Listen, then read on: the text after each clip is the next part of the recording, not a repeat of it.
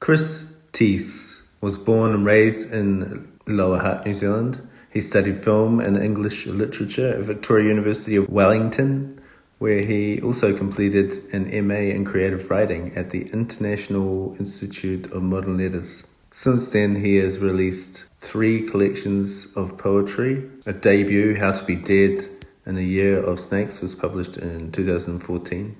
In 2016, Snakes was a finalist in the poetry category of the Ockham New Zealand Book Awards where it received the Jessie Mackay Award for Best First Book of Poetry. In 2018, Auckland University Press published his second collection, He's So Masc. The collection was acclaimed and and was included in the New Zealand Herald's Best Books of 2018 and Spinoff's 20 Best Poetry Books. Chris's most recent collection, Supermodel Minority, was published by Auckland University Press in March 2022. It was long listed for the Mary and Peter Biggs Award for Poetry at the Ockham Awards. Chris Tse has recently gone on to be named the 13th New Zealand Poet Laureate. I was just wondering, Chris, what were your early poet inspirations? Yeah, I think a, a big, a really big influence quite early on was Jenny Bornholdt um, and Bill Manhire. I wasn't very familiar with a lot of contemporary New Zealand poetry when I first started studying it at university, so it was um, a whole new world for me. But yes, there was something about Jenny's poetry in particular that I was really drawn to. I think the way that her poetry was conversational, observational, but really accessible and, and just really um, daring in its simplicity. Like I, I feel like she's one of these poets where you can just pick up her work and you can feel it um, straight away. There's no pretense behind it.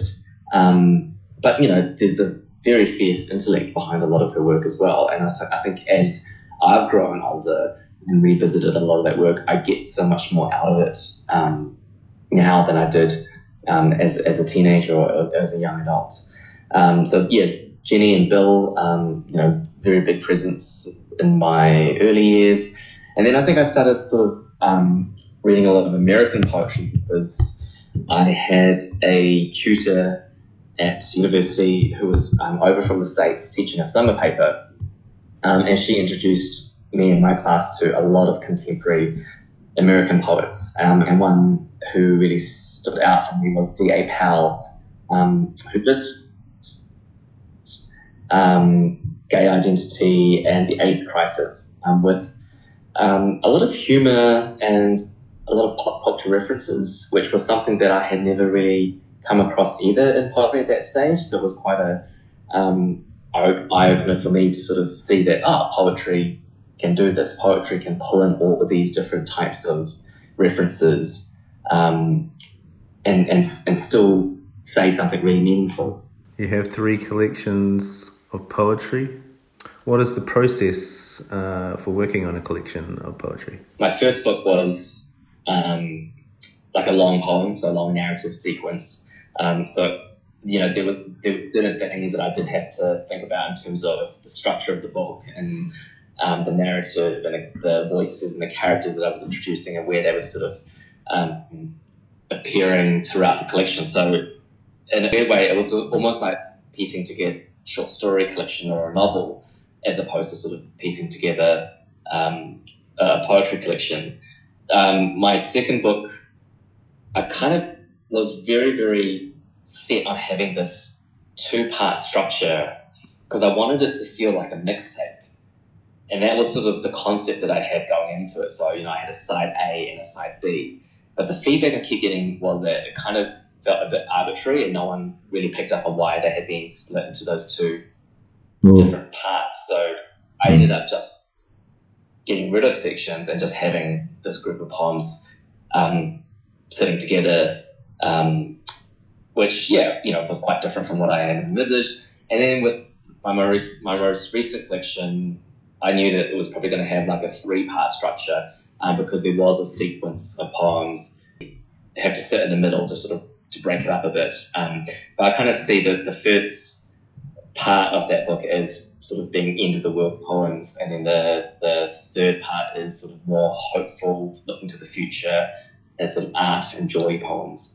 Um, so yeah, sort of grouping those things thematically in a way has always been um, sort of figuring out how to structure a collection.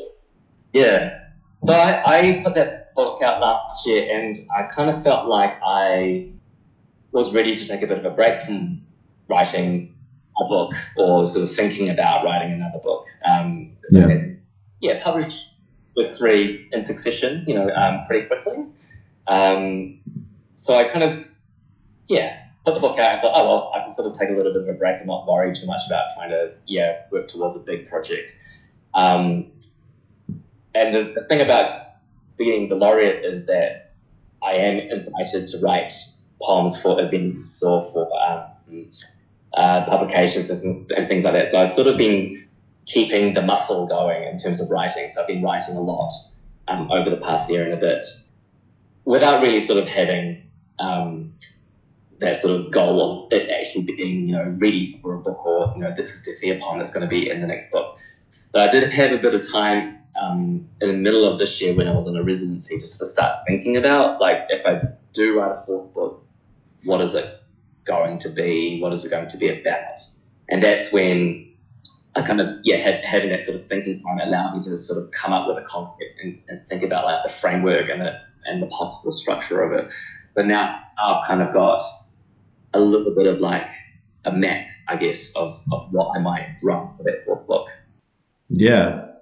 Well, that's great. Um, yeah, you did write. So does it feel like, oh, I'm on my fourth book already? Or, or do you feel like kind of, that yeah, would be kind of because that's got you know you're getting hefty now.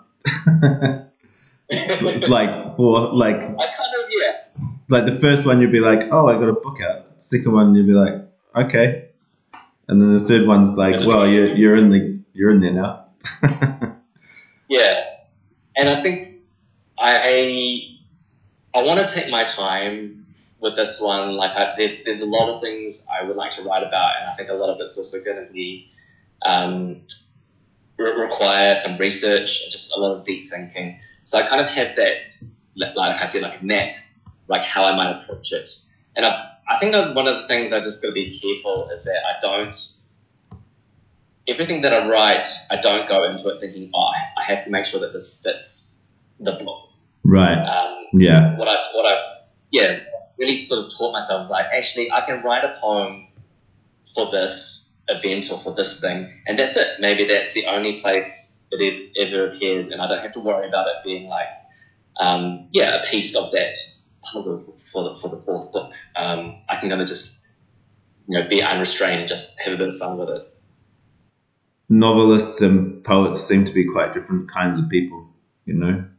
Novelists seem to be more they're in their burrow for 10 years and then they come out with a book or whatever and then but poets are more like always out there, you know. I, and I was wondering, like, how do you feel about the mix of? I mean, it must be fun the mix of writers in a festival or in a competition. Um, well, competition's funny as well, isn't it? Yeah. I think it's funny, like when it was. Um, and I, I, think back about like what, what the poetry scene was like when I first started out versus what it's like now. And I definitely feel like, yeah, the, the poets that are sort of coming through at the moment and publishing and performing, they do feel like bigger personalities. I don't, I don't know whether it's um, because I was a, you know a newbie, you know, back then, and I wasn't sort of really um, across everything that was happening. But yeah, I think poetry has had this real sort of explosion in popularity and visibility um, recently, and I think it's because poets have sort of found a way to quote unquote perform in public, um, like a, a, different version of themselves um, that sort of creates this mystique about them. Yeah, I mean, I think it's yeah. It's it's hard for like I've been to a few you know book readings or openings and it seems harder for a novelist to have a few pages of, you know, reading. Because it's like so insular about the you know about the mind or whatever, and yeah, it's, always it's always kind of more bright seeing a poet than it is seeing a I don't know an author, whatever. Yeah. I've got some friends who are fiction writers who absolutely hate reading out loud because they feel like fiction doesn't um, doesn't fit that sort of form of performance or event. Um, and I think yeah, there are a lot of lot of novelists that I've, seen um, read out loud, and you know they do a good job, but it, it is it is very different from a poetry reading where you can have a lot more fun. I Yeah, it's a little and I think, yeah, yeah. I mean, I mean, obviously very biased, but um, you know, I think the fact that you know you can combine poetry with so many other art forms as well, and that's you know things like like show ponies has really opened up the possibilities of what poetry can do on a stage and, Yeah. and in front of an audience, and I think that really started to seep through a lot of what younger poets are doing in, in terms of um, getting up on stage, performing, and reading their poetry. and and so what are your plans for the next? I don't know. Get uh, you've got another year as poet laureate Almost, I've got until the end of August. until the end of August. So Does it feel like it's running out? yeah. it does. Like I, I can't believe how fast it's gone. And I think one of the weird things about um, the laureateship is like the inauguration aspect is about almost six to seven months after the fact. Yeah. Um, so there is a little weird delay. Um, but, you know, I, I think the other thing is that I've been so busy and I've been invited to so many things that it has made the year go by really, really quickly. So I'm hoping that this sort of next half of the laureateship term is a little quieter so I can actually do a little bit more writing, sort of do some things that um, don't require me traveling around the country and, and you know meeting a lot of people. Like there's, there's a few projects that I want to sort of try and get underway, and something that I've sort of had in the back of my mind since day one is that actually I don't have to try and do everything in the two years. Like I can actually just set some stuff up and then continue working on it once the laureateship's over. So while there is a definite time frame to me being the actual laureate in terms of the work and the projects that I want to do, you know, that can continue on after um, I hand over the, the, the crown.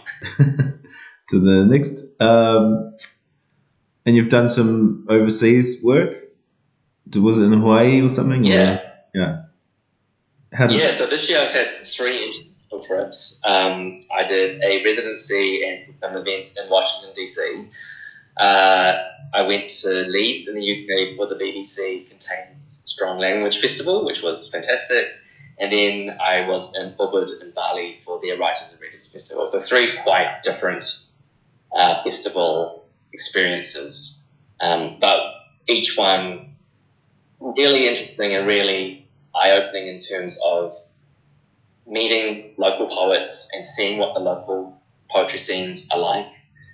Um, and Bali was just fantastic. It was a really different cultural experience as well in terms of like a literary festival, which sort of added this whole new dimension to it.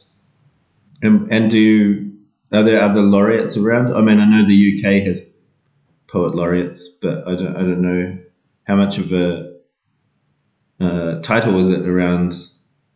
America has one, or Yeah. So America has one. Um, the UK has, has one, and Simon Armitage, and he came out to um, New Zealand earlier this year. So we did a couple of events together, and then when I was back in the UK, um, we did more events together. So that was really lovely to um, to be with him again. And yeah, while I was there, uh, um, they had uh, the National Poet of Wales part of the festival as well. Um, so yeah, I've kind of been lucky enough to meet a few um, laureates on my travels this year, which has been really lovely. I really wanted to meet the US um, poet laureate Ada Limon, but um, unfortunately she wasn't around when I was over in the States. ah, pretty busy laureating somewhere, somewhere else.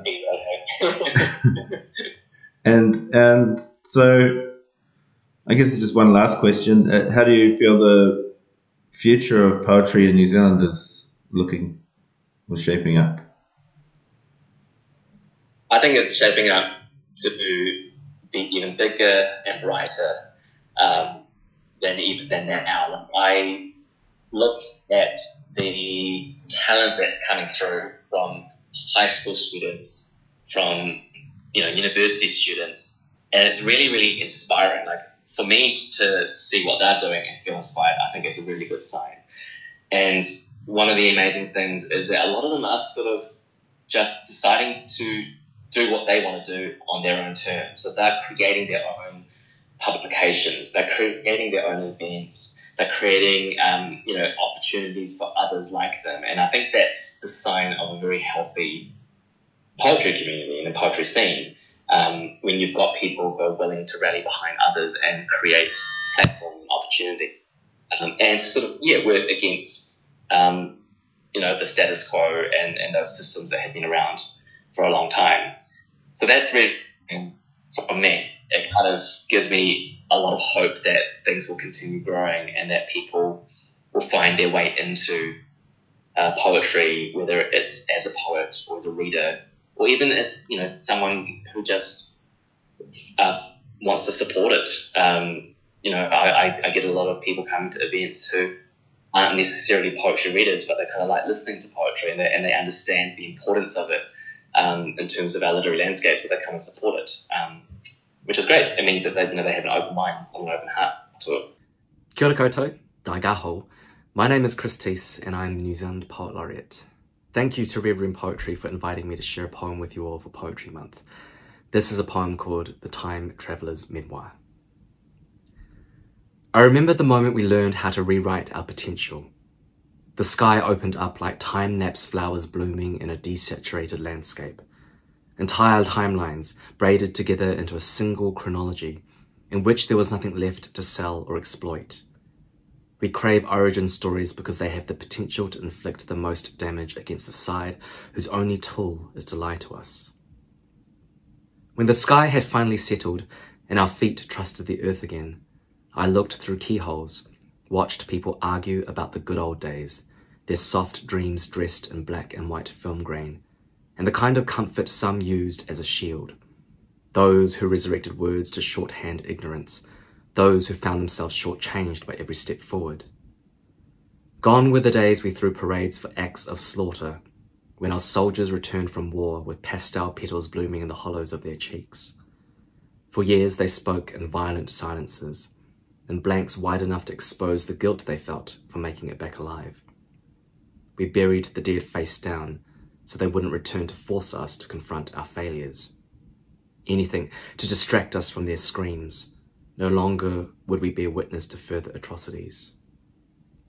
At times, we wondered if this would ever truly be enough to absolve ourselves of the pasts we'd written or cast in stone and marble. In the distant future, I watched my children stepping into VR lakes and rivers from the safety of our panic room. They asked me what it felt like to float in a body of unchlorinated water. I told them it was like being swallowed by the past and the future at the same time under a sapphire sky, a feeling of being unbuoyed by what has come before and what will emerge from the depths of our imaginations. The sharpest sting is a memory of something that will never come to pass, no matter how hard you work towards building a future that might sustain it. No matter how far back I take myself in either direction, I am lost, I was lost, I will be lost. In a time when we cloaked our secrets in a mountain's shadow, when we threw our pain at the sky and prayed for other powers to take it from us. When a glimpse of the sun reminds us of the anticipation that scratches the back of our throats. A kind of tarot, perhaps a warning. I remember how we were so cynical about change that we compelled ourselves to embrace stillness as a way to cope with the sound of every approaching disaster. I remember stripping thunder from the storm to soothe its spirit. I will remember that there are those who survived history, which means it will not hurt others to learn from it. The turning of tides and blind eyes finds its way into our bodies, uproots every memory that echoes across the many paths carved out for us. We are all arrangements drifting between whatever makes the most sense at any given time. I remind myself that this time will soon cease to exist. That time and next time will roll into one streamlined version of our once and future selves. The waters, real and imagined, pull at my feet. I sit and wait for the moment to come and go, to pass into our collective being. Thank you.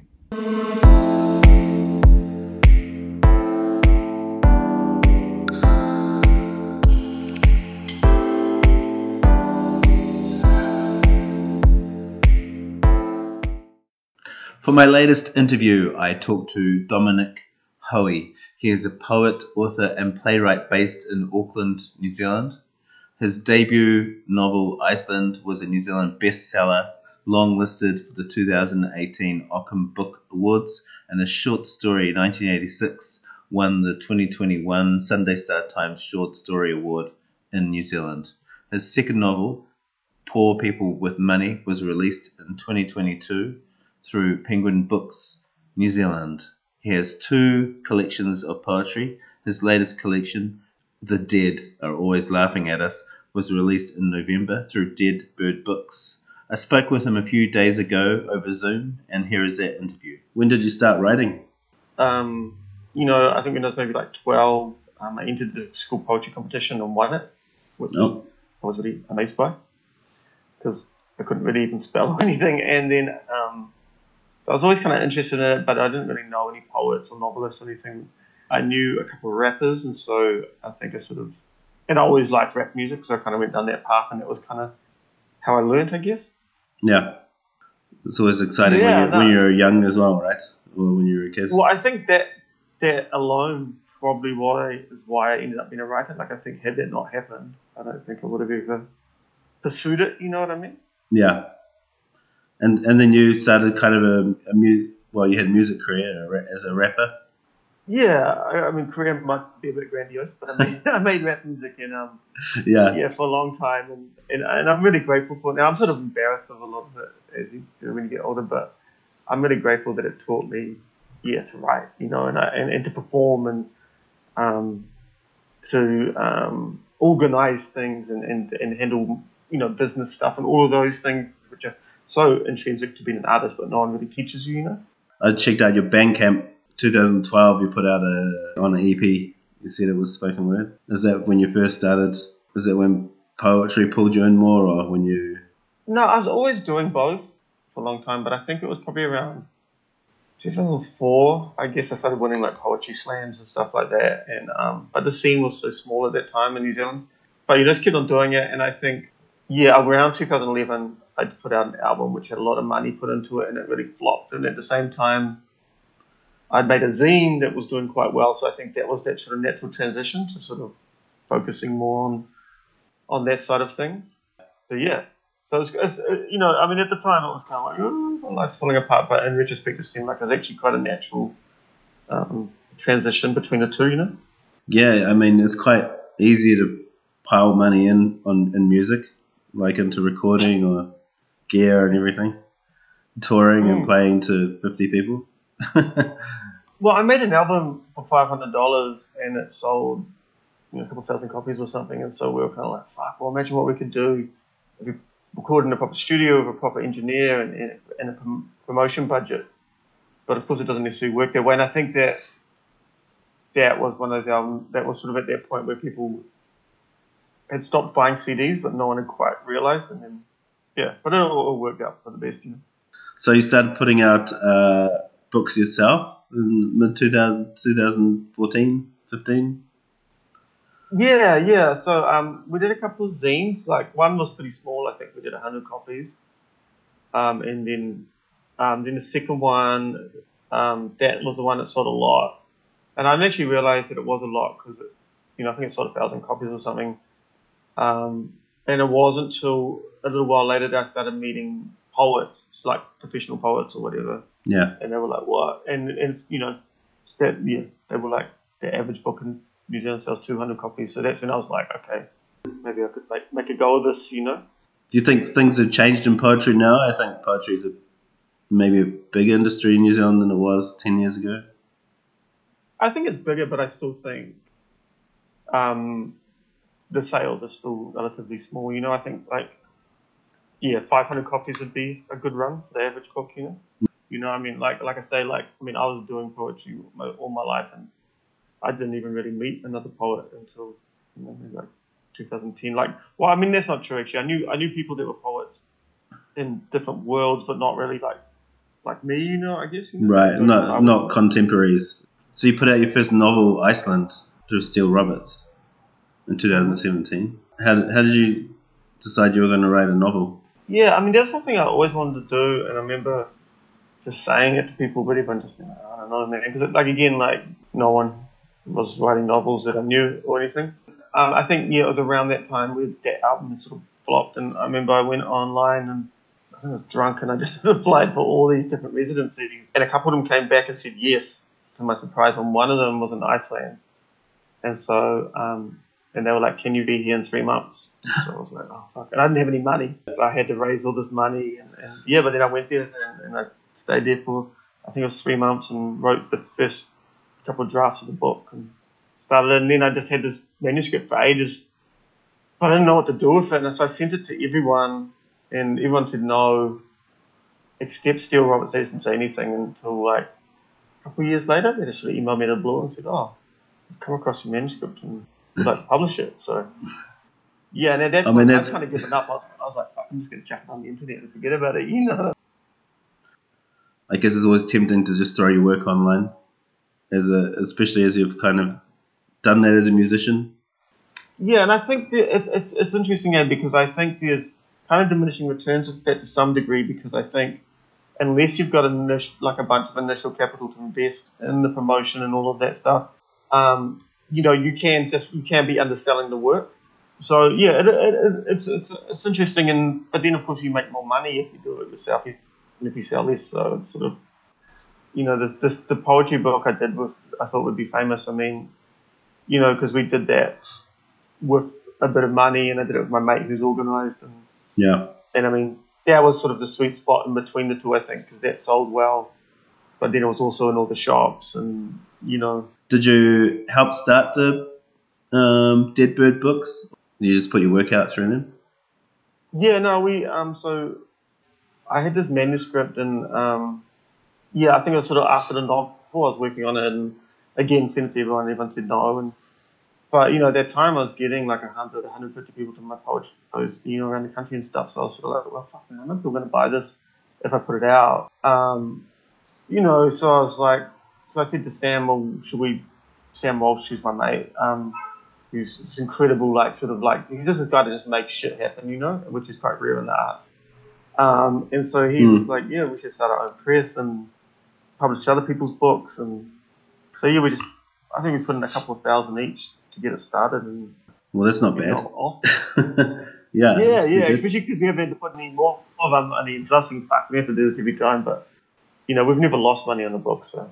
So do you get funding now from CNZ? Yeah, I kind of had this pretty combative relationship with them because they didn't fund me for a couple of decades almost. But um, eventually they did, and now they funded me a couple of times in a row, which is kind of funny. But yeah, we got funding for Deadbird, which um, has helped a lot uh, in the sense that I guess you can be a little bit more strategic. You know what I mean? Because you know before just running it for free and in our spare time. But um, yeah, I mean it's going really well. I think we published twelve books and you know, getting to give people um, starts to their careers, which feels amazing and surreal at the same time. Yeah, that's pretty good. Have that kind of responsibility. Yeah. So you kind of got this uh, flipping back and forth between poetry and fiction. So then after that, you won the Sunday Star Times uh, Short Story Award. That must have been a good boost. Yeah, well, it's funny. Uh, I actually totally forgot I had the interview because it was during lockdown.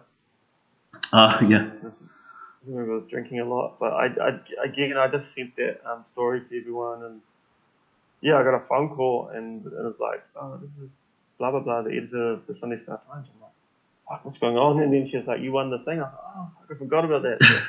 That was really cool, and Yeah. I think it's one of those things that um, you know, like things happen sometimes, and you like.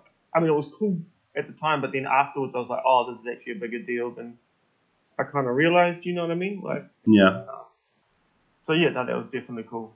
Um I always tell people that I'm an award-winning writer, but I hadn't actually won an award up until that point. But no one ever checks that shit. So you say it, you know what I mean? Oh.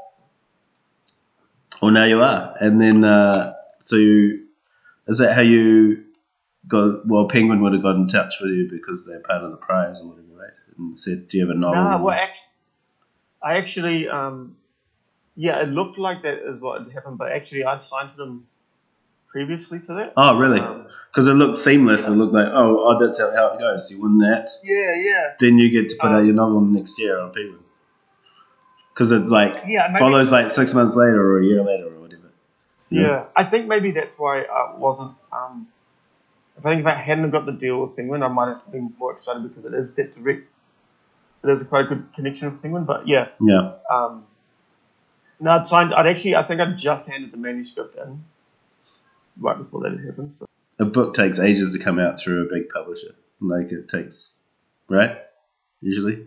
Yeah, well, I mean, we're doing the edits for the new one now, and the cover needs to be locked soon, and it's not coming out to August, so yeah, that's that sort of lead in time, you know. Right. Oh yeah. I'd like to talk about the the classes that you you've taken. Oh yeah, it's like you do um, some workshops.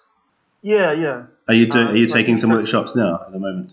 Um, I'm just teaching at the moment. I'm just I, I run a weekly one with the city mission. Um, so I'm doing that, and I'm also just going down to um, Taranaki to talk, work with some uh, youth justice kids down there. Um, but yeah, I also do my learn to write good classes, which are um, my own sort of program I've set up.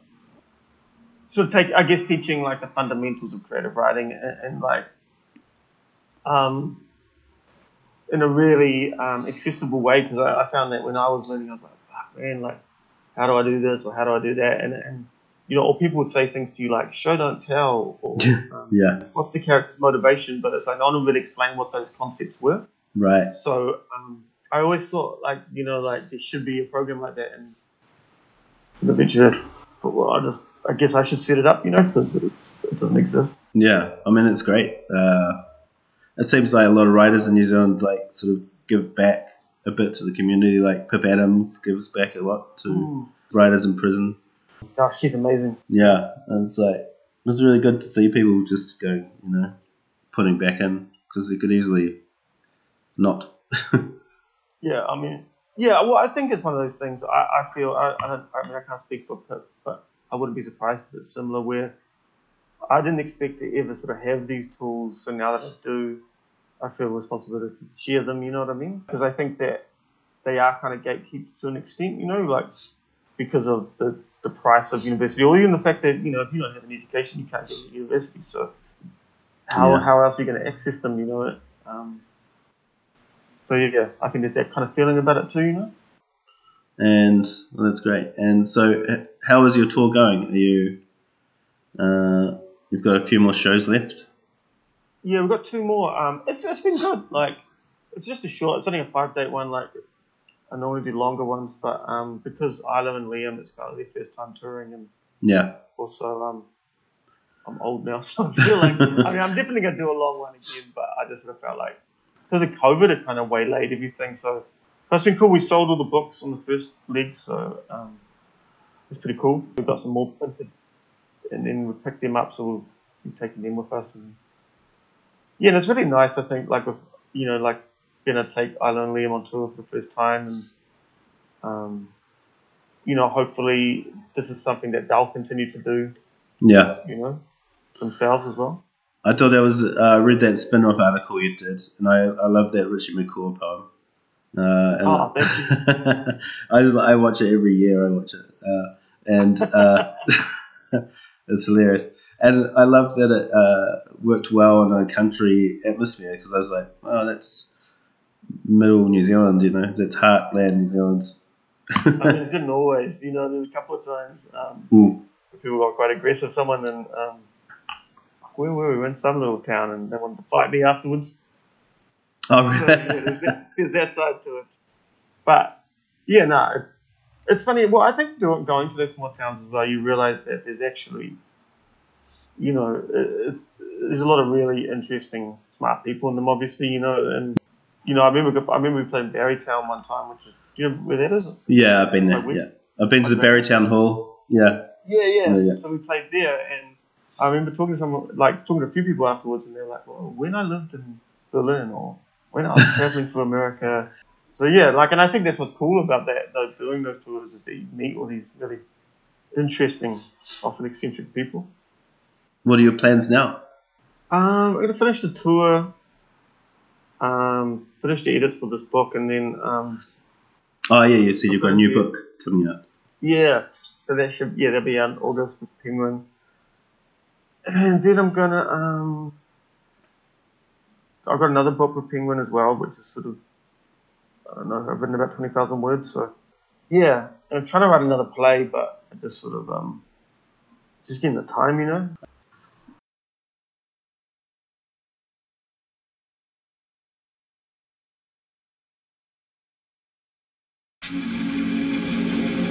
So I've been thinking about getting castrated. Sorry, I should probably clarify that. By castrated, I mean having my testicles removed. It's just like I'm almost 40 years old and I feel like I need to get my shit together. If I cut out masturbating alone, there's an extra 10 hours a week I could spend on my magnum opus. A Richie McCaw biopic entitled The Greatest New Zealander Ever. Okay, picture this. We open on Richie, who's flying a helicopter. Next to him is John Key, obviously drunk, giggling like an excited child. Richie lands on the Christchurch rugby grounds. There's a big crowd waiting for them. The two men exit the helicopter and walk over to meet the press, smiling inanely into the flashbulbs. A reporter raises a shaky hand. What do you want to do if you weren't going to be a rugby player? He asked the big lummox. Richie's dead eyes stare off into the distance. We cut to eight year old Richie on a farm in Oamaru, New Zealand's steampunk capital. One of the Feelers' classic songs is playing. Richie's chasing his sheep, a big dopey grin on his face. His dad watches on from a distance, shaking his head in disgust as his son frolics through the fields. Cut to Richie at 11 years old. He sits in front of a television watching the dog show, barking at the screen. Dad bursts in and Richie quickly changes the channel. The All Blacks are playing. Dad sits down and opens a beer while a single tear rolls down Richie's face. Now Richie's 13. The same awful Feelers song has been playing this whole time. He's at rugby practice, stomping on the head of a smaller player. His dad's there on the sidelines, cheering and laughing, drunk on cheap piss and prepubescent violence. But that night, things take a turn for the worse. Let me set the scene. Interior, night, the McCaw living room. Richie's parents are at the dinner table. The smell of disappointment hangs thick in the air. But Dad, I want to be a farmer, Richie says, stomping his foot. I don't think so, shit for brains, his dad says. It's rugby, or you can get a job at the freezing works. You don't understand me, Richie yells, bursting into tears and storming off, slamming the door. Then there's some teenage scenes like maybe Richie wanking a field or something. Before we know it, he's off to university to study agricultural science, which is like a $10 word for farming. Cue lots of drinking and weird shit that students get up to in Dunedin. Richie really knuckles down and achieves a C average. Everything seems like it's on track. But then Richie's dad forces him to drop out and join the All Blacks. Richie is devastated. From this point on, the film's basically all rugby, mud, Richie looking teary eyed at photos of farming equipment, men in shorts. I kind of lost interest on this point, to be honest. Anyway, there'll be some sort of character arc, maybe a love interest, a close game which the All Blacks end up winning because no other country in the world gives a fuck about rugby. In the third act, Richie retires and buys a lifestyle block. In the final scene, he's out putting a fence of Dan Carter. Both men having a great time, making slightly misogynistic jokes and sinking piss. Suddenly, Richie's phone rings. It's John. The two small talk for a bit, and then the Prime Minister drops a bombshell. Ah, Richie, look, I want to offer you a knighthood for being fucking good at rugby. Richie leans on a fence post. His little rat eyes stare out from behind his sunken forehead as he gazes across the acres of fields. I'm no knight, John, I'm just a simple farmer. Richie says, cracking open a fresh can of Lion Red. Six60 fade in doing a reggae version of the national anthem. The camera pulls out. Richie and Dan go back to building the fence, laughing at their good fortunes. The end. And obviously, this is going to be a shitload of work. And to have any hope of doing justice to Richie's great legacy, I'm just going to have to get castrated.